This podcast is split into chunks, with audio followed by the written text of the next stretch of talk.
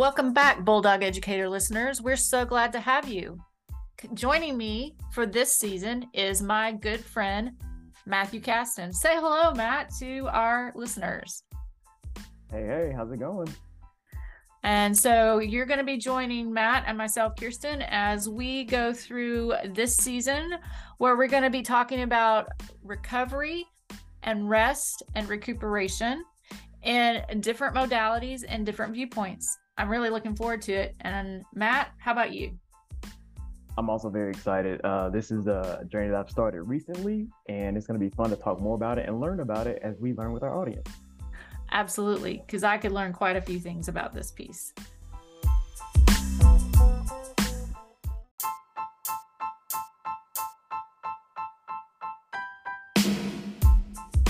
Welcome to the Bulldog Educator Podcast, episode five of season three.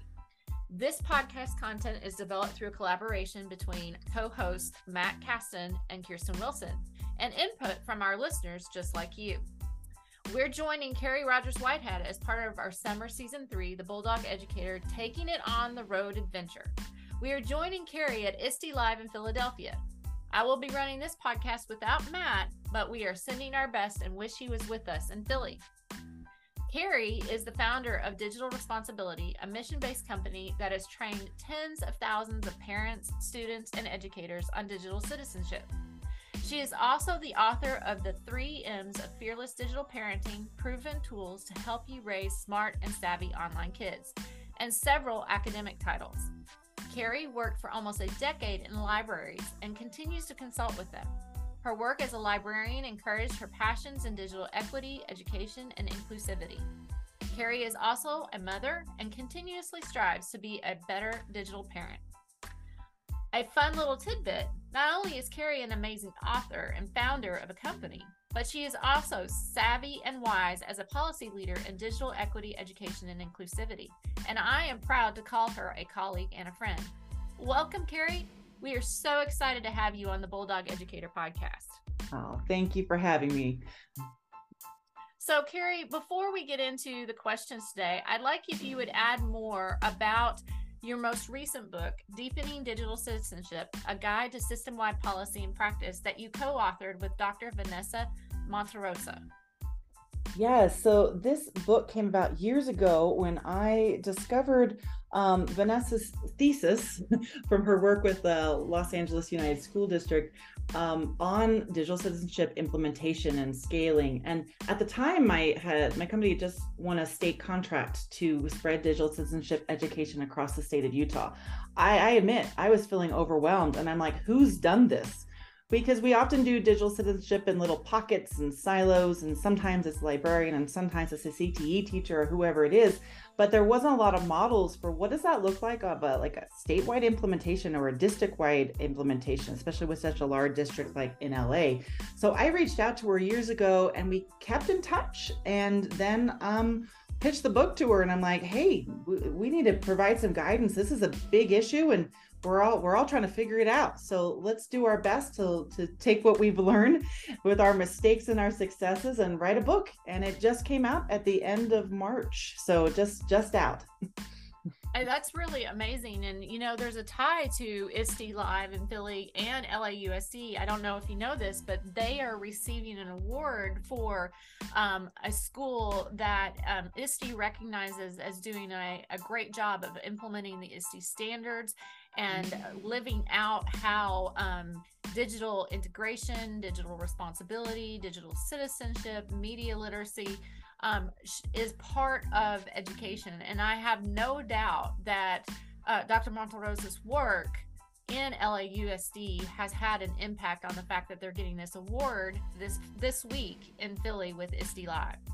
Yeah, and that's great to hear. She laid a foundation that I think that has grown. You know, you have to start somewhere. You have to have shared definitions, shared culture and values. We talk about that a lot in the book. And so she built that um, infrastructure and then built the professional learning on top of it. And you can take from that piece, you can expand it to the larger community and have more of those in, embedded standards, which I think is a lot of our goal with digital citizenship. It's not just the one shot siloed activity, it's across um, the curriculum through all different ages and abilities. And I, I absolutely love that because um, digital citizenship isn't something that's siloed to schools or to particular classroom, but it's really, it touches every aspect of life. And today we're going to be chatting with you about your insight and expertise on digital safety in regards to helping us calm our nerves and give us some guidance on how to operate from a place of rest and calm, both as educators and for some of us as well as um, from an, a perspective as a parent.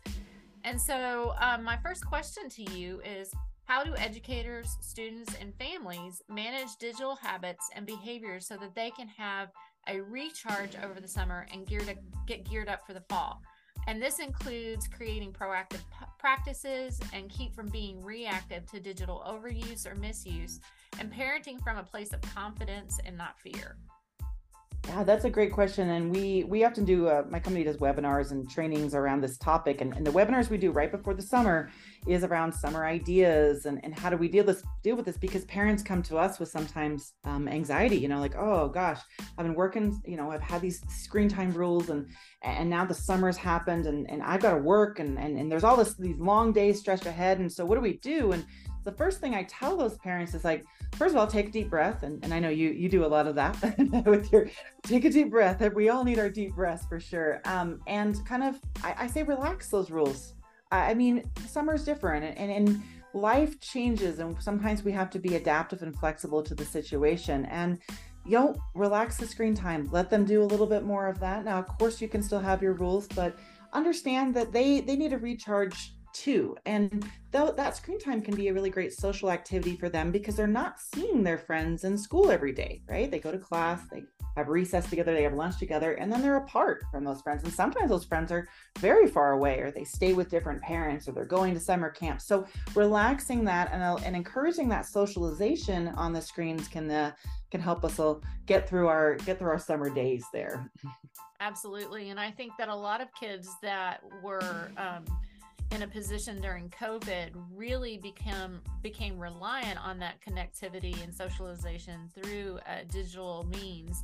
And so sometimes we need to, to remember that the connection that they have and uh, that we are calling screen time is mm-hmm. really that that need that kids have to socialize with each other. Um, and this is really the only way that they can do that.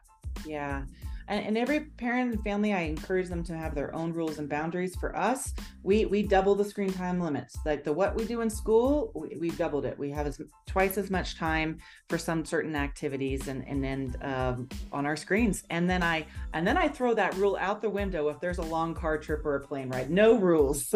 We're just trying to get from point a to point b. So right. you know? and we're all trying to be on vacation. Yes yes um, so my next question for you is how do you recharge and protect your peace in regard to in regard to parenting digital use and your own digital use practices? Yeah, so I mean, this is I don't know if you're referring to summer or just on a broader broader spectrum, but um, I have to have my own my own times that I just kind of shut it off, and that's that's very difficult to to do to just put it away. But the way I look at it, if something's an emergency, I'll get a text. I don't need to necessarily be checking those emails. Um, over the last few years, I've gotten better at scheduling and batching my emails and moving a lot more of that digital communication to task management boards instead of that because we get we that inbox can be a little bit of a tyrant and if it is an emergency it shouldn't be coming through an email that's that's kind of the way i look at it and you can do a lot of this work through different types of platforms that you can keep open and you can keep your email closed. So that's a I'm a work in progress on this one, but it's helping. Um, it helps me. Oh, I completely agree. If you're not careful, your um, email can be the tail wagging the dog, um, yes. for sure. yes. Um, so you shared a lot of good ideas for us as parents, and especially to you know, um, different situations call for different things. Um, uh, as a parent, I've learned that rules that apply in certain situations, when the situations change or the environments change, it's a time to regroup and decide what kind of rules need to follow now. So um, there's a lot of flexibility that we have as as parents. And I think if we sit down and we involve our kids in those conversations um, and and take that input when it's a it's a decision that's made with us guiding the decision making and them them having input and them knowing we're hearing our voice i think it becomes a very positive situation for both the parent and the child. Would you agree with that yeah they, they want to they feel ownership in that process. It, it it becomes with them not at them. Especially if you're dealing with teenagers they they definitely should be part of that process because you're how you they're going to have to do it on their own in just a few years. So start young and getting them that ownership getting them giving them that responsibility will help grow with them. Well, and that's such an important point that just like you were talking about, that we struggle as adults to manage our email and our social media and things like that if we're not giving our, our children the opportunity while they're still under our watchful eye to learn some of those management skills it can really be a struggle for them if they as they leave to go either in the workforce or they go off to college or um, to some sort of further um, technical training. If they have not had the opportunity to experiment learn and possibly fail um, before they're off on their own Mm-hmm. Yes, yes. So, um, would there be anything else you'd like to share with our listeners, um, either in regards to what we've been discussing or maybe something else you want to share with us? Well, we've had a kind of a funny anecdote lately because we we don't have a phone yet. I have a tween, and we're not we're, it's not quite there. I mean, every family has their own reasons and needs for that first time of getting a phone, but we're we're we're waiting. But what that means is like uh, my my kid has roughly half their friends with a smartphone and half their friends without, and we've become like we get a lot of texts from children. because we are this we are the texting and we have had some issues where i'm like oh my gosh, the digital etiquette that these kids aren't learning. Um, there's been two occasions we've been woken up with texts from elementary students trying to reach our kids. So I just have to laugh about this. And then one of them um, tried to rickroll our uh, my husband, and my husband was like, "I was there when this was invented." So it's kind of funny having this generational divide and and getting these random texts from but you know we we are that kind of that person right now. We pass along. We don't like text back but just be prepared. If you decide to go that route that you might have to educate you know 11 year olds on on what rickrolling is. And about maybe this is too early in the morning that you should send this. So education for everyone. Oh, that's that is both funny and true at the same time. And I, I, love that you shared that with us because I'm sure there are other parents out there that are experiencing that that same situation. And um, it it will make for great stories later yes, on. We just um, have to laugh sometimes. Yeah. yeah. so, um, following the idea of rest and relaxation and rejuvenation that we've been talking about in our season three of the Bulldog Educa- Educator, we are taking from the book Burnout The Secret to Unlocking the Stress Cycle by Emily Nagoski and Amelia Nagoski and asking our guests about the seven ways they complete their stress cycle. Which of the seven ways to complete the stress cycle are you able to practice daily with ease, and which requires more effort or planning for you to do it? And the seven ways that, um, just to review and refresh our listeners' memories, is move, breathe, and when the breathe, as you had talked about, um, that purpose measured breathing, talk to people, that deep connection with others, laugh like a, a hearty belly laugh, speak to loved ones, um, and for those that um, need touch, that extended hug um, cry. And i'm not talking about a little you know leak from the eye but the ugly snotty need a kleenex box kind of cry. And then do something creative so which of those seven ways do you do really well and which one do you have to work at um for for me i have to laugh even sometimes when there's there's pain you sometimes you could just look at the absurdity of the situation and i find that sometimes laughing just distances myself a little bit and just helps me see things in a clearer picture. So I you just have to laugh some days. well, and knowing you um over the last year and getting to know you, you are very good at laughing. I would agree with that. So thank you. So what what is the one that maybe you have to work harder at? Um, I think maybe sometimes doing something creative because often when we're tired and our brains are tired, we just want to do something passive. That's like you know, we gravitate to something simple like scrolling or you know, something that just that is not creative. So that that's a harder one for me. I don't know if you found a, a hack to doing that, but I struggle with that. Well, and and as my listeners have heard before, I have been gardening for 20 years. I didn't say I successfully garden, um, but I've been gardening for 20 years, and I believe that to be something creative. And um, um, creative doesn't mean you actually have to be successful at it. And so I'm not successful as a gardener, but I'm a wishful gardener, and that that that time spending in my garden and um, watching things grow. Sometimes, sometimes they don't. Sometimes I'm fighting the birds and the raccoons.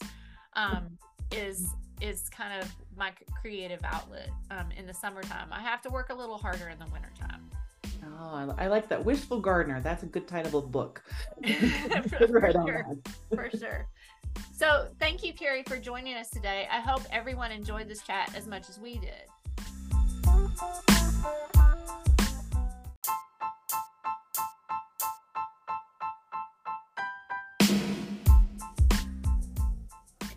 I wanted to share with listeners before we move on to our living in beta mode segment a little bit more about Carrie Rogers Whitehead and some things that you might be interested in.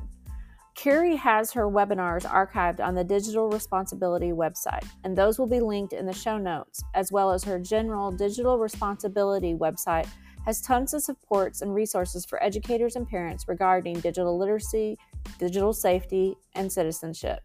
You can also find Digital Response and its R E S P O N S capital A ability um, website and, and social media mission based company that's focused on digital literacy, safety, and citizenship on Instagram with the handle at digital response underscore ability, on Twitter at digital underscore empower on Facebook as Digital Response Dash Ability, no E in the response, and then on LinkedIn, spelled the same way as we spelled the Facebook um, link, which is Digital Response Dash Ability, no E in response. Those will all be linked in the show notes as well as a link to her webinars. You can also find a link to the book that we talked about at the beginning of this episode, Deepening Digital Citizenship A Guide to System Wise Policy and Practice by Carrie Rogers Whitehead and Dr. Vanessa Monterosa. This will be in the show notes as well if you're interested in looking into this book.